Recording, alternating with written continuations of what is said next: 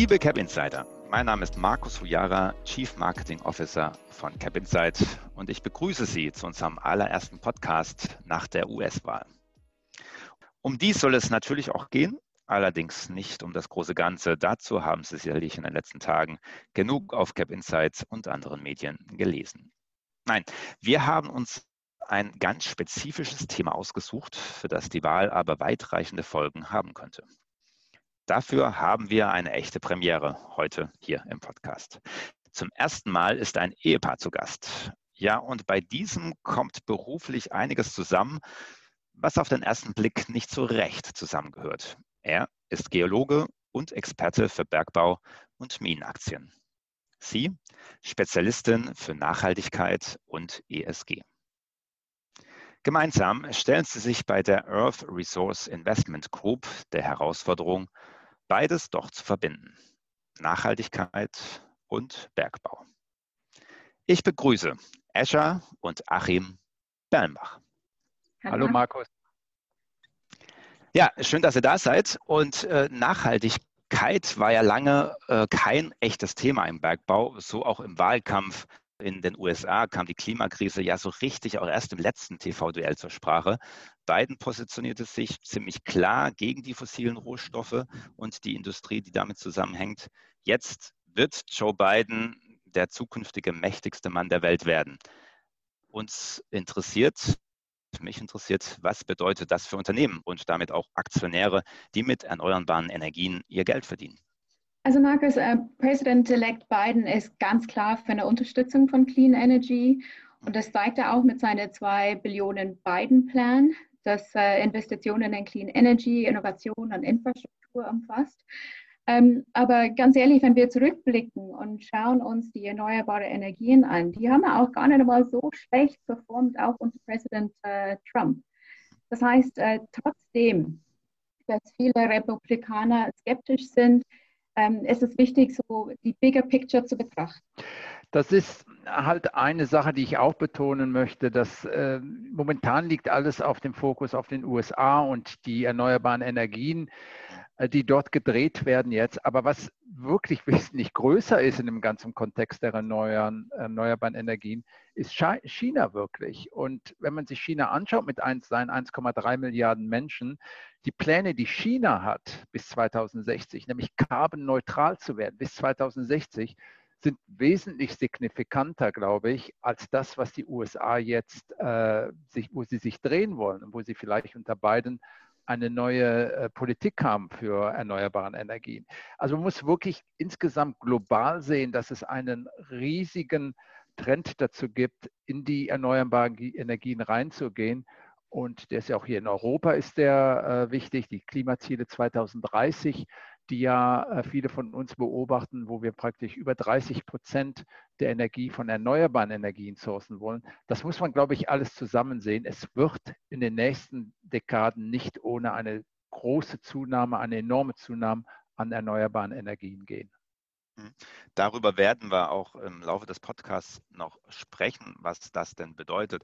Nichtsdestotrotz ist es ja doch ein großer Markt, der möglicherweise jetzt auch noch ähm, mit auf diesen Zug aufspringt äh, mit den USA. Und wenn ihr da aus eurer Sicht nochmal sagen könnt, was möchte denn Biden konkret und besonders fördern? Ich, ich fand es noch gut, dass er am, am 5.11. hat äh, Biden direkt getweetet. Das ist ein Tag, nachdem dass die USA ausgetreten ist aus dem Pariser äh, Klimaschutzabkommen, äh, sagt er, ähm, am in 77 Tage, äh, das heißt, wenn er der neue Präsident äh, vereidigt ist, äh, will er wieder zurückkehren zum, zum Pariser Klimaschutzabkommen. Und das zeigt, glaube ich, ziemlich klar, in welche Richtung er gehen möchte. Ähm, er will auch Net Zero Emissions erreichen für die USA bis 2050.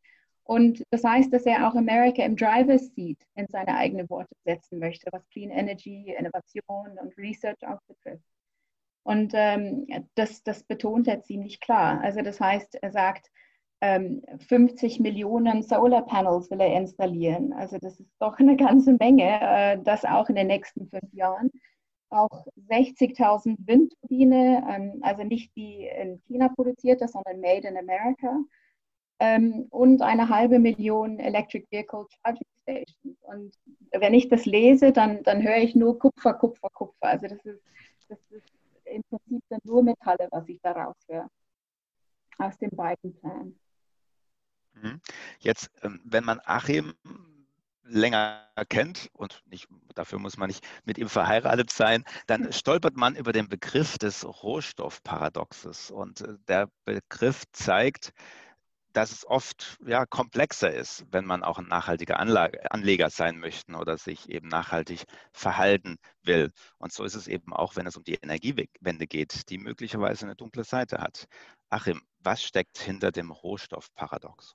Ja, das äh, ist, halt das Problem, wenn sich ein Investor eine Mine anschaut. Die generiert erst einmal Dreck, der werden eventuell wird da, werden da Bäume gefällt, es wird eventuell ein ganzes Dorf oder sogar ein kleines Städtchen werden versetzt, es werden äh, Grünhausgase, einschließlich CO2 werden ausgestoßen. Bergbau ist grundsätzlich erstmal dreckig. Auf der anderen Seite brauchen wir Metalle wie Platin, wie Kobalt, wie Nickel, wie Molybdän oder auch die etwas exotischen Metalle, vielleicht wie die äh, Renewable äh, Energies oder die, äh, Entschuldigung, Renewable Energies, wie die Rare Earth Elements. Äh, und die muss ich einfach ausbuddeln. Ich kriege die, die wachsen nicht von den Bäumen, ich kann die nirgendwo anders her sourcen. Das heißt, das Paradoxum ist, dass ich auf der anderen Seite Löcher buddeln muss, um erneuerbare Energien äh, zu erzeugen und um die einzusetzen, diese Metalle einzusetzen in den erneuerbaren Energien. Und das ist halt das, wo sich viele Investoren, glaube ich, schwer mit tun. Und ich muss sagen, auch für uns ist das ein Thema. Wie kann ich auf der einen Seite nachhaltig operieren? Auf der anderen Seite will ich aber nachhaltige Energien und Renewable Energies, erneuerbaren Energien erzeugen. Das ist etwas, wo wir ein, äh, wo Investoren im Bergbau ein Problem haben. Jetzt hast du schon einige dieser äh, Namen, einige von denen äh, kennt man, ne, auch aus den klassischen äh, Industrien. Andere sind vielleicht für den einen oder anderen Hörer neu. Was braucht man denn an Industriemetallen besonders für Windturbinen, Elektrobatterien, also, Solarzellen? Ja, also es gibt natürlich die gängigen, das ist in der Interesse, in der, in der Presse auch gewesen, seit äh, äh, Elon Musk versprochen hat, dass er einen gigantischen Kontrakt für effizient abgebautes Nickel ähm, ausgeben möchte. Das war vor ein paar Monaten, ich glaube im Juli war das, als er händeringend Nickel für seine Batterien, für die Teslas suchte. Das sind, glaube ich, Metalle, die sind, äh, seit wir diese Kommentare haben, im, im, so ein bisschen beim Radar schon bei vielen Investoren. Aber was wirklich interessant ist, sind Metalle wie Lithium zum Beispiel. Lithium, ohne Lithium läuft kein Tesla. Wir brauchen Kobalt. Kobalt wird hauptsächlich im ähm, im Kongo äh, abgebaut. Äh, Graphit benötigen wir. Und das sind Metalle, die mehr oder weniger bekannt sind, die mehr oder weniger schwierig auch abzubauen sind. Aber ich möchte mich auf ein Metall hier doch fokussieren, ohne dass wirklich absolut nichts läuft. Und das ist Kupfer. Man kann Kupfer im großen Maßstab nicht ersetzen. Das hängt an der, von der Leitfähigkeit des Kupfers ab. Wenn die ganzen neuen Energien, genauso wie die Elektroautos, basieren natürlich auf der äh, Leit, Leitung von Strom. Elektromotoren werden da letztendlich eingesetzt. Und Kupfer ist nach Silber das Metall mit der zweitbesten Leitfähigkeit, gefolgt dann von Gold und dann Aluminium. Äh, Silber und Gold ist ganz klar, die kann ich nicht einsetzen als Leiter, weil das einfach zu teuer wird.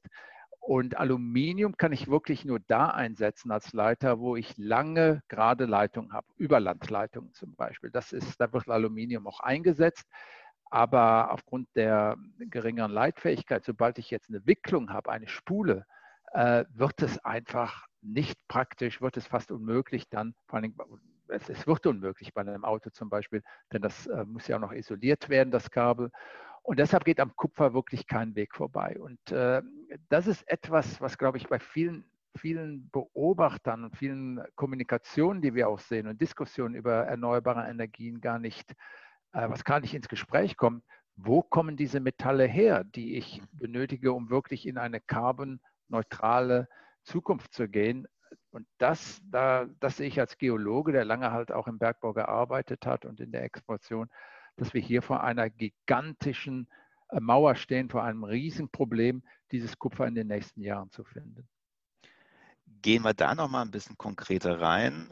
Du hast es angesprochen, die EU zum Beispiel möchte ja komplett emissionsfrei sein bis 2050. Mhm. Äh, und da frage ich mich erstens, haben wir, also da braucht man jede Menge Kupfer für ja. dieses Ziel. Ähm, äh, gibt es dieses Kupfer erstens überhaupt? Also ist das überhaupt vorhanden und äh, weiß man, wo die Kupfervorkommen liegen? A und B, äh, haben wir überhaupt die Möglichkeiten, das dann auch äh, jährlich zu fördern, äh, um mögliche Engpässe damit äh, ja, ähm, eben Weg zu schaffen. ja. ja. ganz genau. Ja, ja das, das, ist also äh, wirklich die, die, die quintessentielle Frage für jeden, äh, der im, äh, in der Exploration und in der Rohstoffanschaffung tätig ist. Bei welchem Preis kann ich ein Metall abbauen oder kann ich einen Rohstoff abbauen? Ich würde dann gern zurückfragen, äh, bei welchem Preis möchtest du denn das Kupfer liefern? Wir sind momentan sind wir unter 7000 Dollar pro Tonne oder 3,15 Dollar pro Pfund Kupfer, Kupfer. Und da können wir das ganz sicherlich nicht. Ich, hier, hier mal eine Zahl zum Beachten und äh, als, kleine, als, als kleiner Hinweis. Wir haben bis jetzt etwa in der ganzen Menschheitsgeschichte etwa 730 Millionen Tonnen Kupfer verbraucht. Das also bei, der aktuell liegt die Kupfer, Kupferverbrauch bei etwa 27 Millionen Tonnen im Jahr. In den letzten 25 äh, Jahren ist die durchschnittliche Wachstumsrate pro Jahr bei der Kupfernachfrage um 3,3 Prozent gestiegen. Ja, das war so das Wachstum. Wenn wir jetzt nur annehmen über die nächsten Jahre, dass wir nur ein Wachstum haben von 1,8 Prozent, was unwahrscheinlich ist, dass, das, äh, dass die Wachstumsrate geringer ausfallen wird, als wir es in den letzten 20 Jahren haben, dann würden wir in den nächsten drei Jahrzehnten mehr Kupfer verbrauchen als in der ganzen Menschheitsgeschichte bisher. Und das ist etwas, wo ich dann jetzt äh, als Geologe darauf hinweisen muss. Wir bauen keine Mine von einem Tag auf den anderen. Selbst wenn sich von heute auf morgen der Kupferpreis verdoppeln würde, wir würden keine Tonne mehr Kupfer ausstoßen können, weil die Minen einfach nicht da sind. Vom ersten Bohrloch bis zur Produktion dauert es mittlerweile 10 bis 15 Jahre, bis wir, das, bis wir die Mine wirklich erschlossen haben, bis diese Mine produzieren kann. Und jetzt auf deinen zweiten Teil der Frage, äh, auf, darauf zu kommen, ist, äh, wo liegen diese neuen Lagerstätten? Nun, der Kupfergehalt in den letzten 20 Jahren ist um etwa 40 Prozent in allen Lagerstätten gefallen. Das heißt, die niedrig hängenden Früchte sind gepflückt worden. Wir hatten Anfang der Nullerjahre hatten wir einen durchschnittlichen Kupfergehalt in allen Erzen von etwa 1,4 Prozent. Jetzt liegen wir nur noch bei 1 Prozent. Das ist, der Trend ist weiter fallend. Und das liegt daran, dass die Qualität der geologischen Lagerstätten einfach drastisch nach unten geht. Das Kupfer ist da. Wir haben noch sehr, sehr viel Kupfer, aber nicht beim aktuellen Kupferpreis von, ich, ich rechne es gerne in Dollar pro Pfund, in, in dem englischen Pfund, weil das auch in Amerika so gebraucht wird, also bei 3,15 Dollar, wo wir heute liegen. Ähm, da wird es nicht möglich sein, das Kupfer, was wir benötigen, in den nächsten Jahren abzubauen. Aber wenn der Kupferpreis jetzt auf 4 Dollar oder 5 Dollar pro Pfund hochgehen würde oder sagen wir auf 10.000 Dollar pro Tonne, für die, die, die in Deutschland wird es äh, eher in Dollar pro Tonne gerechnet oder noch höher geht, dann ist das Kupfer da. Kupfer ist an sich kein seltenes Metall, aber die Minen müssen natürlich profitabel sein. Es muss sich auch lohnen, dass sie das Risiko eingehen, jetzt eine, eine, eine Mine in Ecuador oder in Peru oder in Chile zu bauen. Denn dort sind die nächsten Lagerstätten. Die, die, die niedrig hängenden Früchte der Lagerstätten in, äh, in Mittelafrika zum Beispiel teilweise sind äh, gepflückt worden. Und wir müssen jetzt ganz neue, niedriggradige Lagerstätten abbauen. Und das, das wird schwierig werden. Das ist teilweise auch noch gar keine Infrastruktur. Da müssen erstmal Straßen gebaut werden, da müssen die Elektrizitätsnetze gebaut werden und so weiter. Also es wird kompliziert werden und ähm, ich habe es jetzt ein bisschen ausgeführt bei Kupfer, aber die, die, die, die äh, Europäische Union hat ja eine Liste von kritischen Raw Materials ähm, festgelegt. Es sind, glaube ich, Escher, du äh, verbessere mich, sind, glaube ich, 20 jetzt, 20 Critical Raw Materials. Wie viel sind es? hoch, das war mal 27 und jetzt ähm, 2020 haben die das nochmal um vier erhöht. Nochmal An was liegt das, dass das jetzt ja. mehr werden? Weil diese Rohstoffe sozusagen noch mehr gebraucht werden als noch vor wenigen Jahren oder sie ganz schnell weniger werden? Ich glaube, es liegt einfach daran, an die Erkennung, was, man, was es tatsächlich heißt, äh, diese, in diese Zukunft zu gehen und was für Materialien gebraucht werden, um dahin zu kommen. Also kritisch heißt nicht nur rar, ähm, zum Beispiel, also die Rare Earth Elements, wie Achim auch gesagt hat, sind nicht unbedingt äh, rar. Es geht ja auch darum, dass die vielleicht äh, geopolitisch problematisch sind, an, an denen zu kommen. Also zum Beispiel ähm, Neodymium, das, das ist ein, ein äh, Metall, die man braucht für die Magnete. Äh, und die kommt für 80 Prozent im Moment, zur Supply zumindest mal aus China. Nur ein Prozent davon wird recycelt ähm, oder eben das Kobalt aus Kongo. Äh, da kommt es, wie Achim auch gesagt hat, zu 70 Prozent aus Kongo, gefolgt von China. Das heißt, es, es, ähm, es geht darum, äh, zu sichern, äh, die, Met die Metalle zu sichern, damit man eben die Ziele auch in Europa erreichen kann. Hm, ja, es ist spannend zu sehen, wie sich diese Liste der, der bedrohten Metalle weiterentwickelt. Ja, mhm. kommen wir ganz kurz zu einem Zwischenfazit, was du vorher beschrieben hast und was wir bisher gehört haben ähm, Achim, ist ja ein Grundkonzept der Marktarithmetik. Es geht um Angebot und es geht um Nachfrage. Und alles, was ich bisher gehört habe, deutet darauf hin, dass die Preise extrem steigen werden für eben diese Metalle.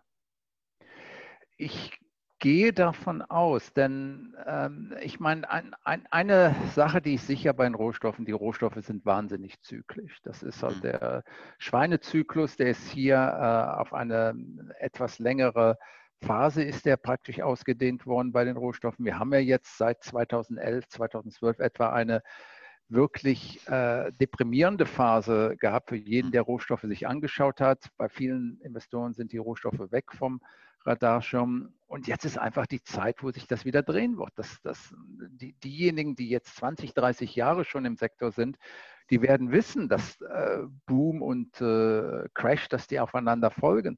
Aber wir haben jetzt zum ersten Mal einen ganz neuen Katalysator für die, für die Benötigung, für den Gebrauch, für die Förderung von Rohstoffen. Und das ist die Revolution, wie ich es gerne mal nenne, äh, der erneuerbaren Energien. Das, äh, die, die, die Einführung von erneuerbaren Energien, weg von den fossilen Brennstoffen, weg von Öl, von Gas und so weiter, bedeutet ja, wir müssen eine, eine ganz neue Technik erfinden hier praktisch oder zumindest erweitern und aufbauen.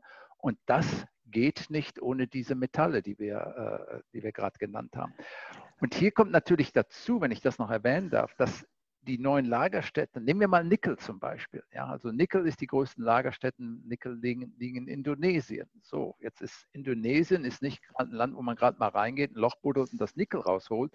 Riesige Probleme dort, riesige, äh, Indonesien möchte eigentlich den Exportmarkt äh, zumachen für sein Nickelerz und äh, äh, möchte gar nicht exportieren. Jetzt ist die Frage, was motiviert Indonesien, oder auch die Philippinen, das anderes großes Land mit Nickelvorkommen. Was motiviert diese Länder, äh, ihr Nickel zu, ihre Nickelerze zu exportieren? Und das ist meiner Meinung nach letztendlich wird das Geld sein, wird das höhere, höhere, Rohstoff, höhere Rohstoffpreise bedürfen.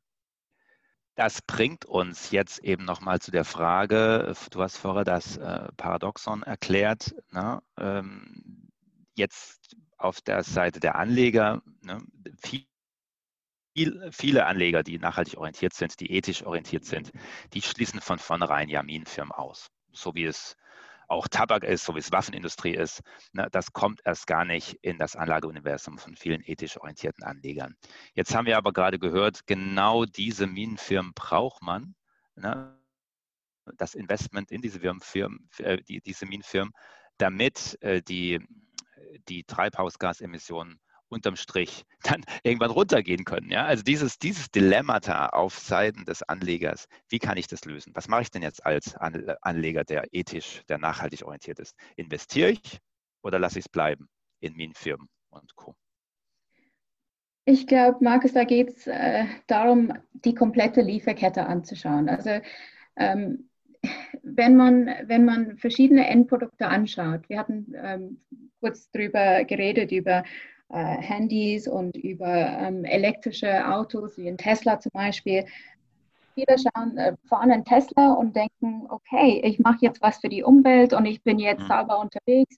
Ähm, aber man, man denkt vielleicht nicht so weit, äh, dass man überlegt, woher kommt dann das Kobalt, das in meiner Batterie steckt. Ist das aus Kongo, aus Kinderhänden? Äh, fühle ich mich wohl damit, um rumzufahren? Ähm, oder soll ich mich lieber ähm, ein bisschen tiefer mit der Materie auseinandersetzen und überlegen, was ich machen kann, um insgesamt nachhaltig zu operieren. Also das heißt, ähm, die gesamte Lieferkette anschauen und vielfach beginnt es einfach mit der Minenindustrie. Da, da kommen die ganzen Metalle her. Deshalb finde ich es falsch, ähm, die Minenindustrie an sich äh, negativ zu screenen, also mit Tabak und Waffen in einen Korb zu setzen. Ähm, wichtig ist es, finde ich auch, dass, dass man Nachhaltigkeit vielfach sieht man die Minenindustrie als, als äh, Bad Boy. Das ist alles äh, dreckig und mit vielen Emissionen, ganz große Loch im Boden und so weiter und so fort. Aber wenn man die, die komplette Energieverbrauch global anschaut, dann trägt die Minenindustrie eigentlich nur vier, vier bis sieben Prozent dazu bei. Das ist nicht sehr, sehr viel, wenn wir die anderen Industrien auch noch anschauen, wie Livestock zum Beispiel. Ähm, und wichtiger noch ist ähm, anzuschauen, dass es, dass es nicht nur green ist, das fokussiert sich vielleicht zu sehr auf das E, also auf die Environmental Aspects, sondern das ESG auch noch äh, soziale Aspekte hat und auch Governance-Aspekte hat, also die ethischen Führungen. Und ähm, da setzen wir uns dann sehr miteinander aus ähm, und denken, es ist wichtig, die, die Minenfirmen an sich zu unterstützen, dadurch, dass, die, dass wir davon abhängig sind, dass wir diese Transition äh, gut über die Bühne kriegen, dass wir dann bis 2050 neutral sind. Ähm, und es geht ganz einfach nicht ohne die Minenindustrie. Das heißt, wenn wir ähm, einfach ein Auge zumachen und sagen, okay, ich fühle mich zufrieden damit, dass ich mit meinem Tesla rumfahre, dann ist das die eine Denkweise. Ähm, aber die andere ist einfach zu überlegen, wie mache ich das, das Ganze nachhaltig? Und das fängt mit der Minenindustrie an. Ich spreche nun sehr viel auch mit, mit Investoren und ich höre seit vielen Jahren, höre ich, nein, wir können nicht investieren in eine Mine, weil die äh, Löcher buddelt und weil die Lastwagen haben, die CO2 ausstoßen. Und ich glaube, für Investoren bedarf es hier eine riesige Arbeit äh, von, von Seiten der Minenindustrie auch zu zeigen, wir sind nicht die Hauptschuldigen, wir sind nicht die, die nur alles kaputt machen, sondern wir bauen etwas. Sie müssen auch selbst zeigen, die Minenindustrie muss selbst zeigen, dass sie ähm, im Sinne einer, einer nachhaltigen äh, Strategie operieren kann. Und da tut sich sehr, sehr viel äh, momentan. Es lässt sich natürlich nicht vermeiden, dass wir ein Loch buddeln. Wenn der, der Erzkörper die Geologie definiert, wo gebuddelt werden muss. Das ist halt so. Wir können uns nicht aussuchen, wo wir unser Kobalt oder Nickel oder Kupfer herkriegen. Aber ich kann das, diese Operation selbst, die kann ich durchaus Nachhaltigkeit machen. Ich kann ähm, die Bevölkerung um die Mühlen herum kann ich trainieren. Ich kann Jobs kreieren. Ich kann äh, Elektrizität generieren für die Bevölkerung, die vielleicht in Ecuador noch nie einen, eine Steckdose gehabt hat und noch nie eine Steckdose gesehen hat. Und plötzlich werden jetzt hier neue Häuser mit, mit Steckdosen gebaut, es werden Krankenhäuser und Schulen gebaut. Das sind alles Sachen, die momentan passieren. Ähm, die Minenindustrie hat einen Track Record der nicht äh, unbedingt, äh, den man nicht unbedingt jetzt hochjubeln muss, das ist klar. Aber hier hat sich wahnsinnig viel getan äh, in den letzten zehn Jahren. Und das ist unser Fokus, wirklich diese, vielen, diese Firmen zu finden, die nachhaltig unterwegs sind. Ich muss sagen, das ist äh, eine Industrie, ohne die wird es nicht gehen. Wie Escher gerade gesagt hat, ohne, ohne den Bergbau werden wir keine äh, nachhaltigen Energien und keine grüne Zukunft haben. Und hier müssen Investoren einfach äh, mit offenen Augen hingehen, müssen sich auch ganz ehrlich, es, ist, es gibt viele ähm, Trugschlüsse hier und Falschinformationen bei vielen Investoren, die einfach, einfach zu sagen, nein, wir investieren nicht im Bergbau, da fehlt etwas hier bei dem Investor. Der versteht die ganze äh, Supply Chain nicht und äh, versteht nicht, wo eigentlich so ein Tesla seine Batterien herbekommt und wo ein äh, wo eine Windturbine die vier Tonnen Kupfer oder drei Tonnen Kupfer herbekommt, die die, die Windturbine benötigt, um, um zu operieren. Also es ist eine Lernkurve und äh, ich glaube, wir sind da mit unserem Anlageansatz, haben wir, glaube ich, die Möglichkeit, hier auch Investoren anzusprechen, dass wir da ganz vorne mit, äh, äh wenn ich so sagen darf, in den Gräben mitarbeiten. Ich denke, dieser Podcast hat ein wenig dazu beigetragen, dieses Verständnis zu schaffen ne? und dass es eben keine unkomplexe Angelegenheit ist. Zum Abschluss vielleicht nochmal, um im Bild zu bleiben, äh, die Aussage, dass es trotz aller Fortschritte in den letzten Jahren ein zartes Pflänzchen ist, wenn man über nachhaltigen Bergbau nachdenkt. Jetzt bist du, Achim, schon viele Jahre in dieser Branche unterwegs. Was macht dir denn Hoffnung, wenn du sagst, Mensch, diese Revolution, von der du sprichst, die wird kommen in dieser Industrie, die landläufig als dreckig wahrgenommen wird? Ja, also ich ähm, bin natürlich äh, darauf auch fokussiert, was, wann kann eine Mine äh, operieren, wann kann wieder exploriert werden, wann kann nach neuen Lagerstätten, wir dringend benötigen, wann kann dort wieder gesucht werden. Und wir benötigen hier einfach einen Aufwärtstrend in, äh, in den, im Rohstoffsektor. Der ist, äh, wie ich vorhin gesagt habe, seit zehn Jahren geht es eigentlich nur bergunter. Wir sind jetzt gerade seit 2000, ja eigentlich seit 2016, 2017 fing es so langsam an, sich zu drehen. Aber wir sind wirklich ganz unten noch in diesem, äh, an, an, diesem Aufwärtstrend des nächsten Rohstoffzyklus. Und äh, ich habe es damals, ich lebte ja lange Zeit in Südafrika, habe dort im Bergbau, im Goldbergbau äh, gearbeitet. Und ich habe es damals erlebt, wie der Goldpreis, der ging runter auf 265 Dollar. Das war in 2001 Nuller Jahre. Ich arbeitete damals in der angewandten Forschung und in der Exploration auf den südafrikanischen Minen. Und es gab einfach nichts mehr zum, zum Investieren. Es gab keinen, es wurden neu, nagelneue Schächte wurden geschlossen, weil der Goldpreis zu niedrig war.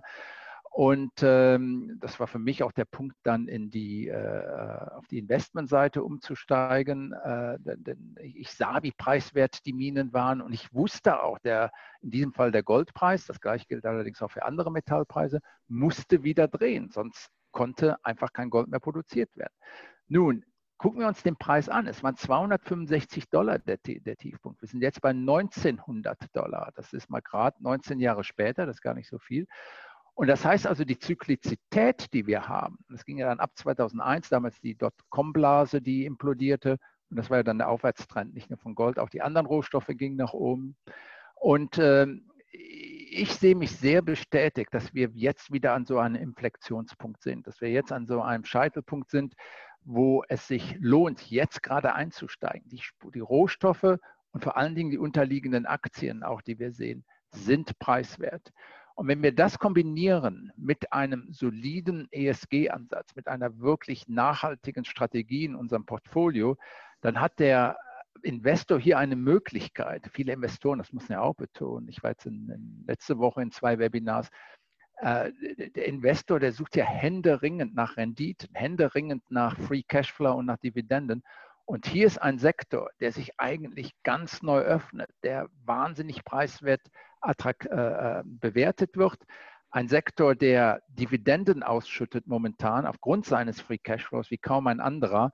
Und ich glaube, das ist etwas, wo Investoren sich doch jetzt mal äh, oder viele Investoren die Chance haben, sich neu zu orientieren denn im Bergbausektor, da wird sich in den nächsten Jahren sehr, sehr viel tun, ähm, vor allem auch getrieben durch nachhaltige Strategie, Strategien. Ich habe keinen Zweifel, dass sich das manifestieren wird, dass ohne Rohstoffe, dass es ohne Rohstoffe keine nachhaltige Industrie geben wird. Wer den Tesla will, muss die Mine mögen. Und warum das eine Chance für Anleger ist, ja. Darum ging es in unserem heutigen Podcast. Ich bedanke mich äh, sehr herzlich bei Escher und Achim Berlenbach äh, für diese ja, sehr lehrreiche, fast halbe Stunde. Bis zum nächsten Mal, liebe Cap Insider, zur nächsten Podcast-Folge. Und ich bin gespannt, ob wir die Revolution erleben und auch als Anleger tatsächlich davon profitieren konnten. Ich bedanke mich. Danke. Dankeschön.